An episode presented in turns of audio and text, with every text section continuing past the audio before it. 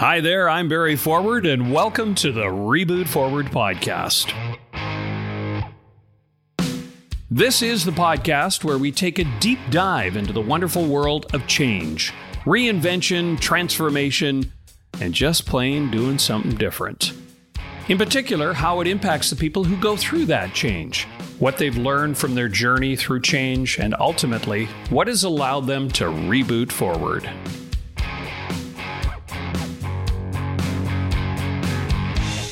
On the podcast today, we take a little shift and connect with one of the top producers of scripted content in Canadian television and talk about all the changes that are taking place in the broadcast industry right now. Tara Ellis. She's been described by the Globe and Mail as one of the most influential people in Canadian television for her efforts in bringing new talent to Canadian airwaves. As a programmer and commissioner of content, Tara has backed many well known popular TV series, including Slings and Arrows for Showcase, which New Yorker TV critic Emily Nussbaum described as her favorite show of all time. History Channel's top rated series, The Kennedys, for which Tara received an Emmy nomination, and Vikings. At CBC, Tara oversaw all scripted content, including comedy, drama, kids, and digital series. Today, Tara has set up her own production company and recently launched her first production, Hey Lady, a short form, fun digital series involving a 75 year old that premiered uh, at the 2020 Sundance Festival and is now streaming exclusively on CBC Gem. I caught up with Tara at her home office in Toronto. What has happened to scripted content? What has changed over the last, I don't know, year, uh, lots have been going on in our lives, but what has happened to your world in terms of creating all this great stuff for us? Um, well, it's really interesting. It's both accelerated and contracted, I'd say.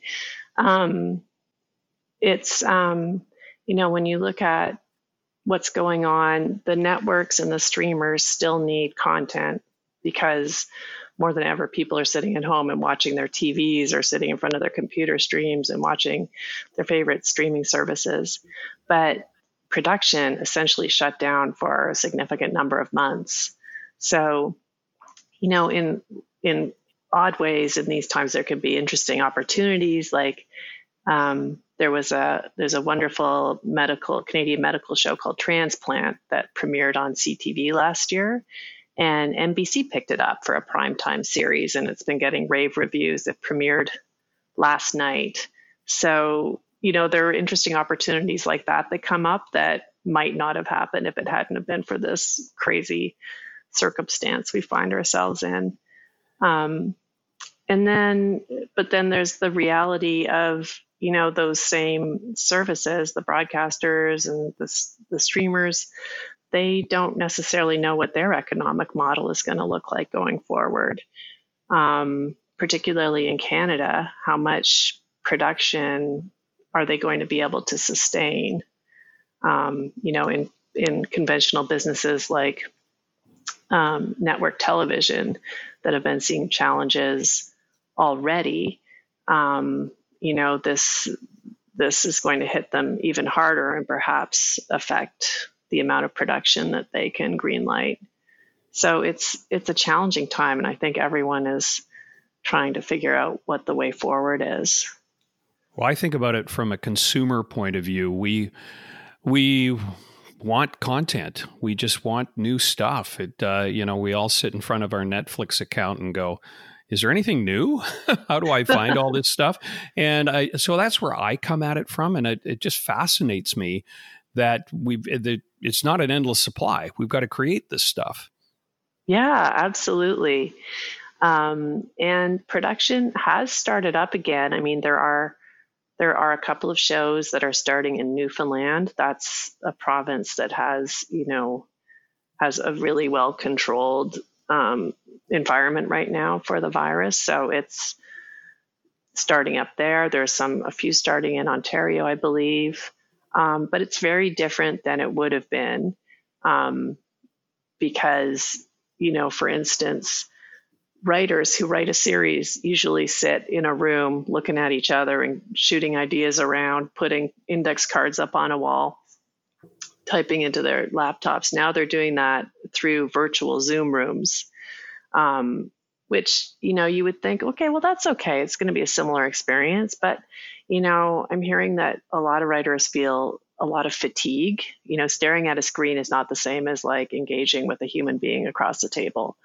So it's, you know, it's a, a big adaptation in that way. And then once you get to production, it's, there are all kinds of new protocols, you know, people on set, actors, as well as technicians um, are are required to, uh, in some cases, get twice weekly COVID tests, which you know I've heard aren't the most pleasant things. Um, and then there's a more of a skeleton crew, so there aren't as many people on set.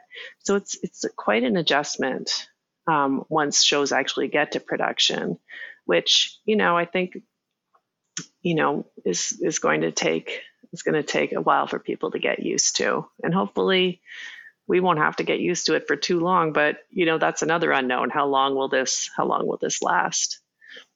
Well you you have a your series. Uh, maybe you can walk us through that and what that looks like here in 2020 for you. Uh, hey lady how has it come together? How is it continuing?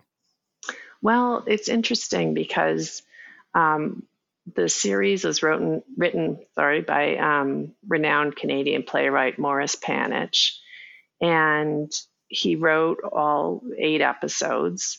It's about it's about an hour total length the series, um, and then we went into production last summer, and it was you know before COVID was a even a twinkle in anyone's eye. So it was as we would produce something normally. It was quite low budget. We had you know some wonderful cast, great directors, Sarah Polley, Adriana Maggs, and Will Bowes. Um, and the amazing Jane Eastwood is, is our star with her co-star Jackie Richardson, who's a wonderful blues singer and actor based in Toronto. Um, so we we produced that over nine days, 17 locations. It was really, you know, as down and dirty as these things get, because you know it was a relatively low budget, low budget show.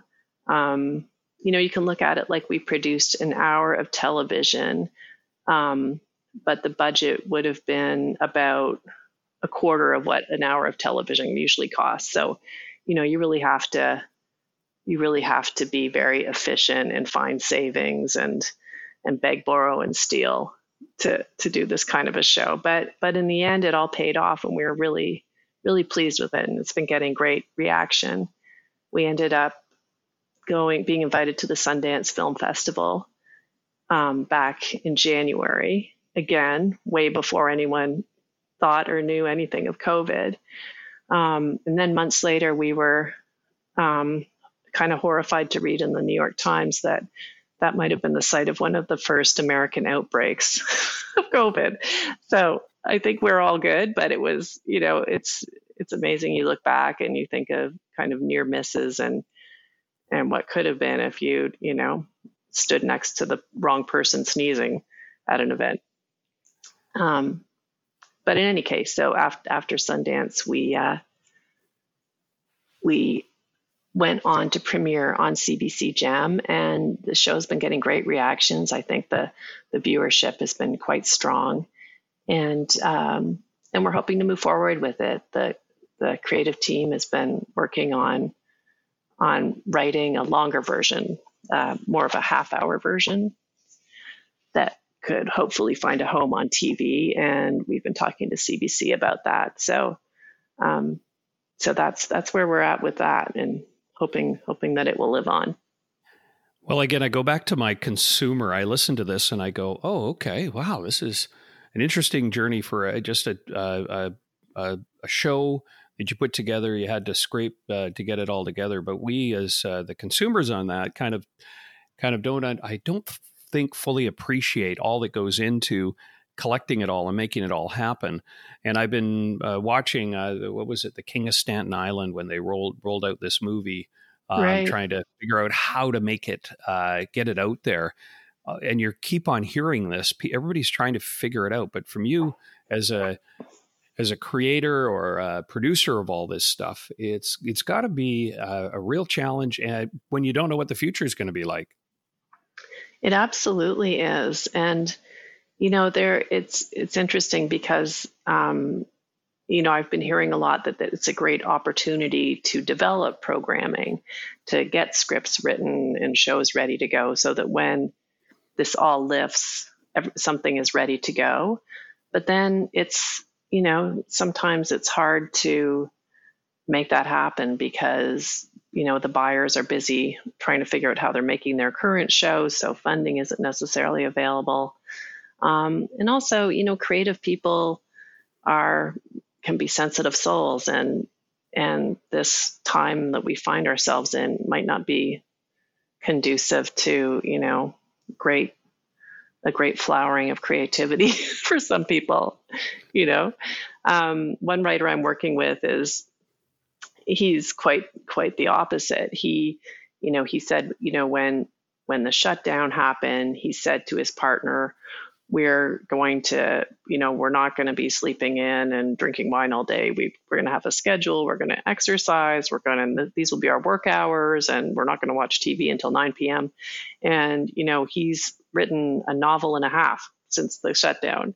But, um, you know, but then I know other writers who are, you know, who are finding it more difficult to, to write because they have other things on their minds so it's it's you know it's it's a challenging time. And i think you know there's there's a lot of talk about productivity and making the best of the of the time that we have. And but you know i think ultimately people have to go easy on themselves and be kind. And if they have the space be you know be grateful for what they have as hard as that is right now I also think that uh, I'll use young, but I'll call new writers, uh, people trying to break in, kind of uh, establish something, must be very difficult. You uh, kind of establish those new relationships, get known in amidst all of this, because you're. I, I assume that you're always looking for new talent out there as well, and must be difficult to do that in these times. Yeah, it is. I think it it and you're absolutely right. It's always difficult.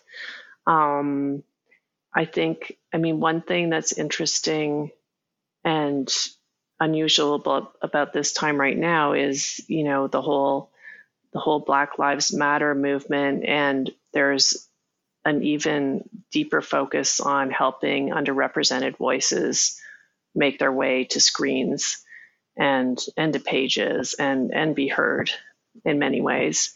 So, you know, I think that there are, you know, there are a lot of writers who um, who are coming up who are probably would have found opportunities through, you know, the Canadian Film Center or you know mixers where they would have met agents or other other kinds of educational opportunities, which are kind of not happening right now.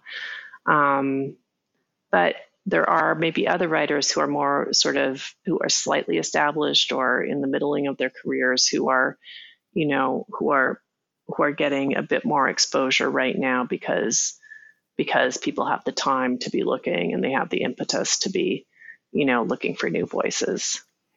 If you knew that the pandemic was going to happen if you could go back 6 months and look look at the work that you were doing the work that you could do what would you do, what would you have done differently, or what would you have done? That's very interesting. Um, and I don't know what I would have done actually. Let me just kind of think out loud. Um, maybe I would have pushed for some some projects to get a bit further along, so they were a bit more strongly rooted. Now that we have the the time to sort of sit and play with them a bit more. But having said that, you know, a lot of creative projects, they just have their own very specific pace um, that is kind of out of your control. You know, there's just so much you can you can push, but you know, you know, in my I'm sitting here, I try to sell programming, right? I'm selling to broadcasters, I'm selling to streamers, And in some cases, I'm selling to writers. Do you want to develop this project with me? So, you know, there's only so there's only so much that a hard sell will work in a lot of a lot of a lot of cases. Um, you know, you're working with people who have their own paces and their own their own slates of projects. So so maybe I would have tried a bit harder, but I don't know if it would have worked, I guess is the short answer. yeah, and, and maybe you could walk through that process for us and, and, and talk about what it, what does it take to get a project up and up and running, going. I mean, it's it's it's not just a click of the camera and here we are, where, where it's game on. It takes a lot to mount a show. Yeah, absolutely. Um, so I think key the the creative is always key. Um, and so that starts with an idea. Sometimes it's an idea that someone like me, a producer, would come up with. Sometimes it's based on IP or intellectual property, such as a book, a magazine article, um, a graphic novel. So it's something like that that you would option. Um, and then with that idea, you try to bring a writer if there isn't one already attached on board.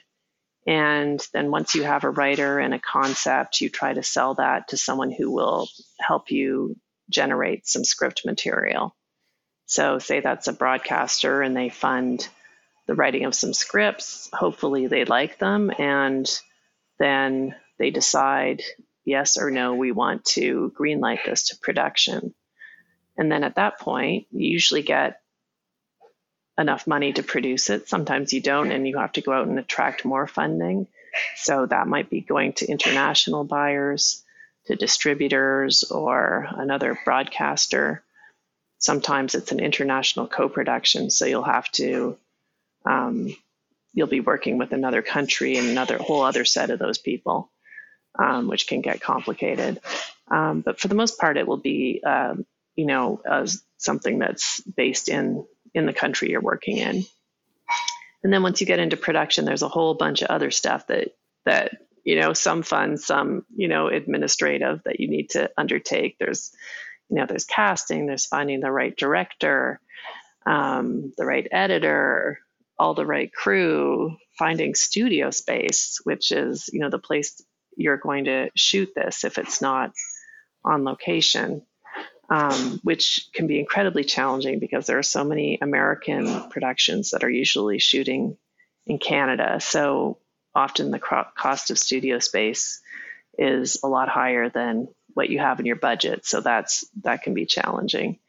Um, and then you shoot it and you edit it, and all throughout this, you're getting notes from all of the all of the financial partners you have, all the creative partners that you're you're dealing with and collaborating with and then eventually it goes to air and you wait and hope everyone likes it well, you and that's the ultimate, isn't it? You get a good aud- an audience first, and then uh, some rave reviews or some reviews that allow you to go the next step. But I, one of the things we talked about when we first met way back when um, was about this whole the shift and what has happened to streaming, uh, the broadcasters uh, you you mentioned, I mean, their role in it all, and the funding sources that way. I'm just wondering how the industry has changed uh, along the lines of what you just that continuum you just mentioned. Has it been you know over the last five years? Has it changed dramatically from your uh, you know your roots uh, and all the things that you used to produce and direct? It's yeah, it has changed, and you know, there's more opportunity and kind of less opportunity in some ways. Um, so with you know, with the the explosion of the streaming services like Netflix, um, Amazon, Hulu, Apple, Disney Plus, et cetera, et cetera, you know, there are um, lots of opportunities because, as you mentioned, you know, there's almost an insatiable appetite for comp- for content. Um, however, you know, it's still always about getting your foot in the door with with a buyer. So, you know, these services like to work with people they know. They like to work with marquee names, and you know, and why wouldn't they? So it's you know a matter of, finding a way to to get your foot in the door, whether that's attaching cast or you know a, an amazing creative like a director or writer who they really want to work with. Um, and then you know and then when you go back to sort of the more typical buyers so like the conventional networks. Um, a lot of them are seeing decreased viewership and so that means they're not buying or making as much as they used to. So that's that's a market that feels like it's um, you know it's diminished a bit. And um, so that's that's that's a definite change in in the business. Um, so and then there are you know there's the kind of guerrilla style um, uh, production where you know people starting out will just go and make their own thing and throw it up on YouTube or Instagram or Facebook or or you know any other myriad of services. And you know sometimes that kind of that kind of thing can take off and become and become something which is you know which is a really interesting creative development i think in some in a place where you know i've recently found a couple of young writers i'm working with because you know they made something that was truly their voice and i thought was hilarious. So um so you know it's interesting. There's like lots of opportunities small and big but it's never it's never as easy as it sounds and when you look, uh, you know, you've been through this uh, numerous times, numerous shows uh, over the years uh, that you've been part of or produced in some sort of uh, part of it. Um, how do you how do you see it changing for the the the, ta- the talent, the creative folks? I mean, you mentioned the writers, and I'm just wondering how this is. Is this opened the door, broadened it, made it uh, more opportunities for I'll call it actors, the talent, but all the folks involved in these productions? Is it, do you see there's more opportunities, or is it just really kind of been morphed into something different? I think, um, well, setting COVID aside, because that's a whole other kettle of fish. Um, I think if you're if you're in production, like a technical person, like if you work in lighting or costume or locations, um, before COVID, you know, there was there was a huge production boom in in Canada because there's so much so many foreign programmings, mainly mainly U.S. shooting up here. So I think you know it was definitely there's a ton to do if you set aside whether it's Canadian or American. There's a lot of production, um, but you know with COVID, I think for production and for arts workers in general, it's an incredibly challenging time because there just there just isn't the bulk of production going on. I have a number of writers I work with who are playwrights, and you know it's absolutely heartbreaking that the theaters are shut down. You know who's going to go and sit in a live audience at a at a theater at this moment? So you know the number of people, and these weren't people who were you know earning big bucks necessarily, but you know the people work behind the scenes in theater, um, the theaters themselves. Um, it's you know the actors who work primarily in theater. It's you know it's really it's been a huge blow to that to that cultural industry. So I think it'll be hopefully we'll see a rebound, but um, but but that's been quite a heartbreaking as a fan of live theater, uh, I just I find it really uh, intriguing to see this. You know, we on one side you've got folks who who say, "Yeah, you got to figure it out because it is it is what it is." The other side is is just the I don't know the the the I'll call it the tragedy of it all because we love theater, we love entertainment, we love this piece as consumers, and it's being you know the people who deliver this for us create it design it, produce it, have been impacted big time. And I just I, I wonder what it means long term to those folks. Do, do some disappear? Do they just hang in? Hopefully things change. What's going to be the future for these folks? Mm-hmm. Yeah, it's a it's a live question for sure, and you know it's it will be. I'm I'll be watching to see how it impacts both you know large organizations like the Stratford Festival, and then you know the really small, interesting theory theaters that theater companies that pop up that in maybe you know a storefront on Queen East, or you know that often have some of the some really interesting programming and, and creativity that you don't you know that is quite different from the bigger companies, and it's yeah, it's just feels like we we had a really a great theater scene that always could use more funding. You know, it was never the way you were going to make it rich as a creative person, but but it it um, it's just I just hope that that it'll be it'll flower again. So maybe talk to me about uh, some of the things you're working on. You've got your your Hey Lady uh, series, uh, and it's on Gem, CBC uh, Gem. Mm-hmm. Uh, people can find it there. What else do you have in the pipeline? What what else do you, or maybe maybe what do you see coming down the pike for us as consumers? Well, I think there is going to still be some some great shows that are being produced and going on air. You know, I know of a number in Canada and definitely in the states. Production is cautiously starting up again, um, but it's it's a good question. I know that I'm working on a number of shows. One one that um, in script stage. One I'm I'm developing that we actually conceived of as something that could shoot with you know with COVID restrictions.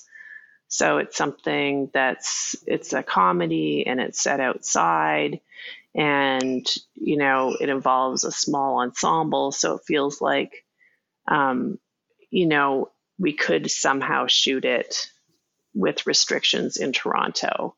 Whether that ends up being a part of the story as it develops, because another thing is once COVID lifts and the restrictions lifts, like how much are people going to want to be reminded of COVID and the shutdown? you know, it's like people might just want to move on with their lives and escape into something else. So, so you know, you think I was reading about the, the Spanish flu, that horrible epidemic in the, the start of the 20th century. And, you know, there wasn't a lot of literature that came out of that period for that very same reason. People just were not interested in revisiting or reliving that horrible time.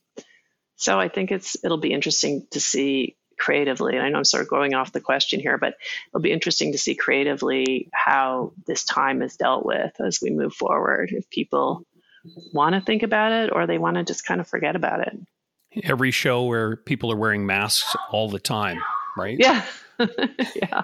Yeah, exactly. Yeah. So, um, yeah. And in terms of, of what else I'm developing, you know, I, I'm, I'm working with a writer, um, this amazing um, Canadian playwright named Kat Sandler, adapting a book that's set in an abandoned amusement park. Um, that is it's a bit of a ghost story that we're quite excited about.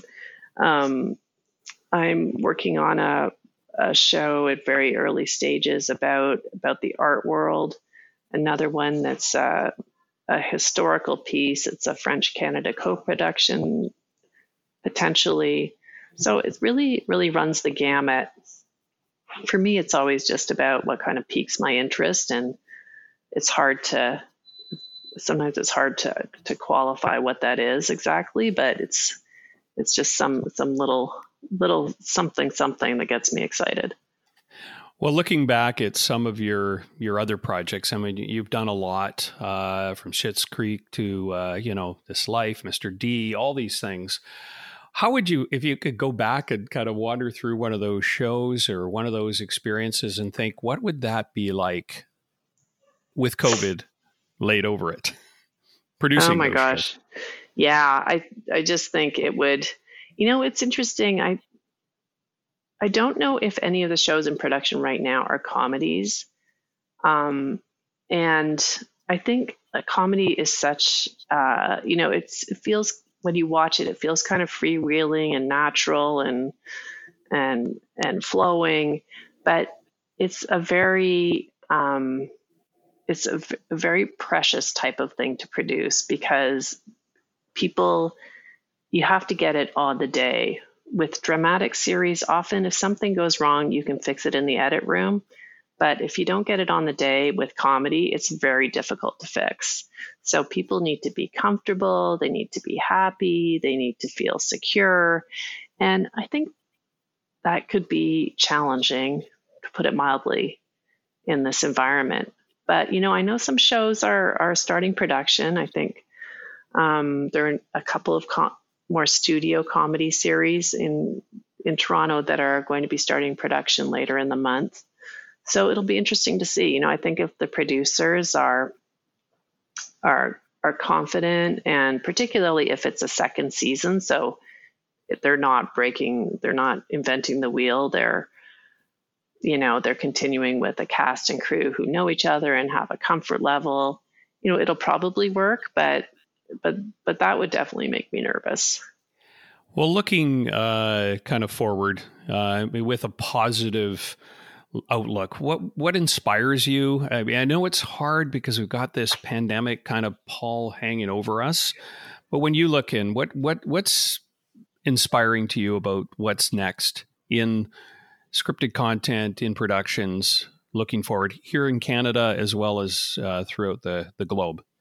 Well, I mean, I feel like there's there's going to be a lot of opportunity for voices that we don't typically see, characters we don't typically see on TV.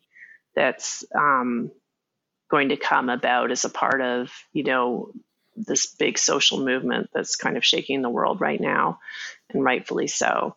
Um, you know, I'm at an age and stage where I feel like um, I, and by that I mean older, you know, where I feel like I should be moving out of the way in any case to let like younger voices, to help younger voices, um, you know, find their way to screens and, and pages.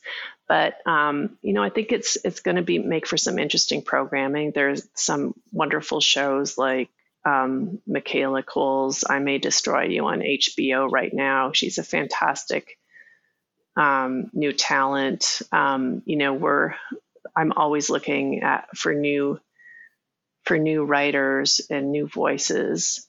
Um, so it's I just I feel like there's going to be opportunity there. However, that shapes up whether and i'm i think i'm not the only one thinking that way i think it's quite common right now so and you never know like whenever there's a, a, a crisis like this there's always some strange opportunity that that comes up that you never would have anticipated even even during the crisis so you know it's always interesting to kind of wait and see how things develop how things change um, and and how you can how how you can make that work with whatever you're creating or helping to create.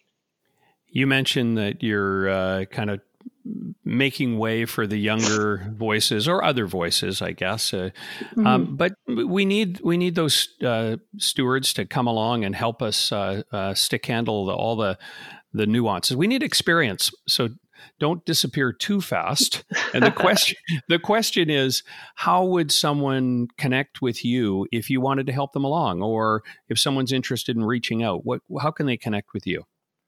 Well, I'm on LinkedIn and I also can be found through my show's Instagram page, which is, or Instagram account, which is Hey Lady Series, all one word, or on Facebook, Hey Lady on CBC Gem.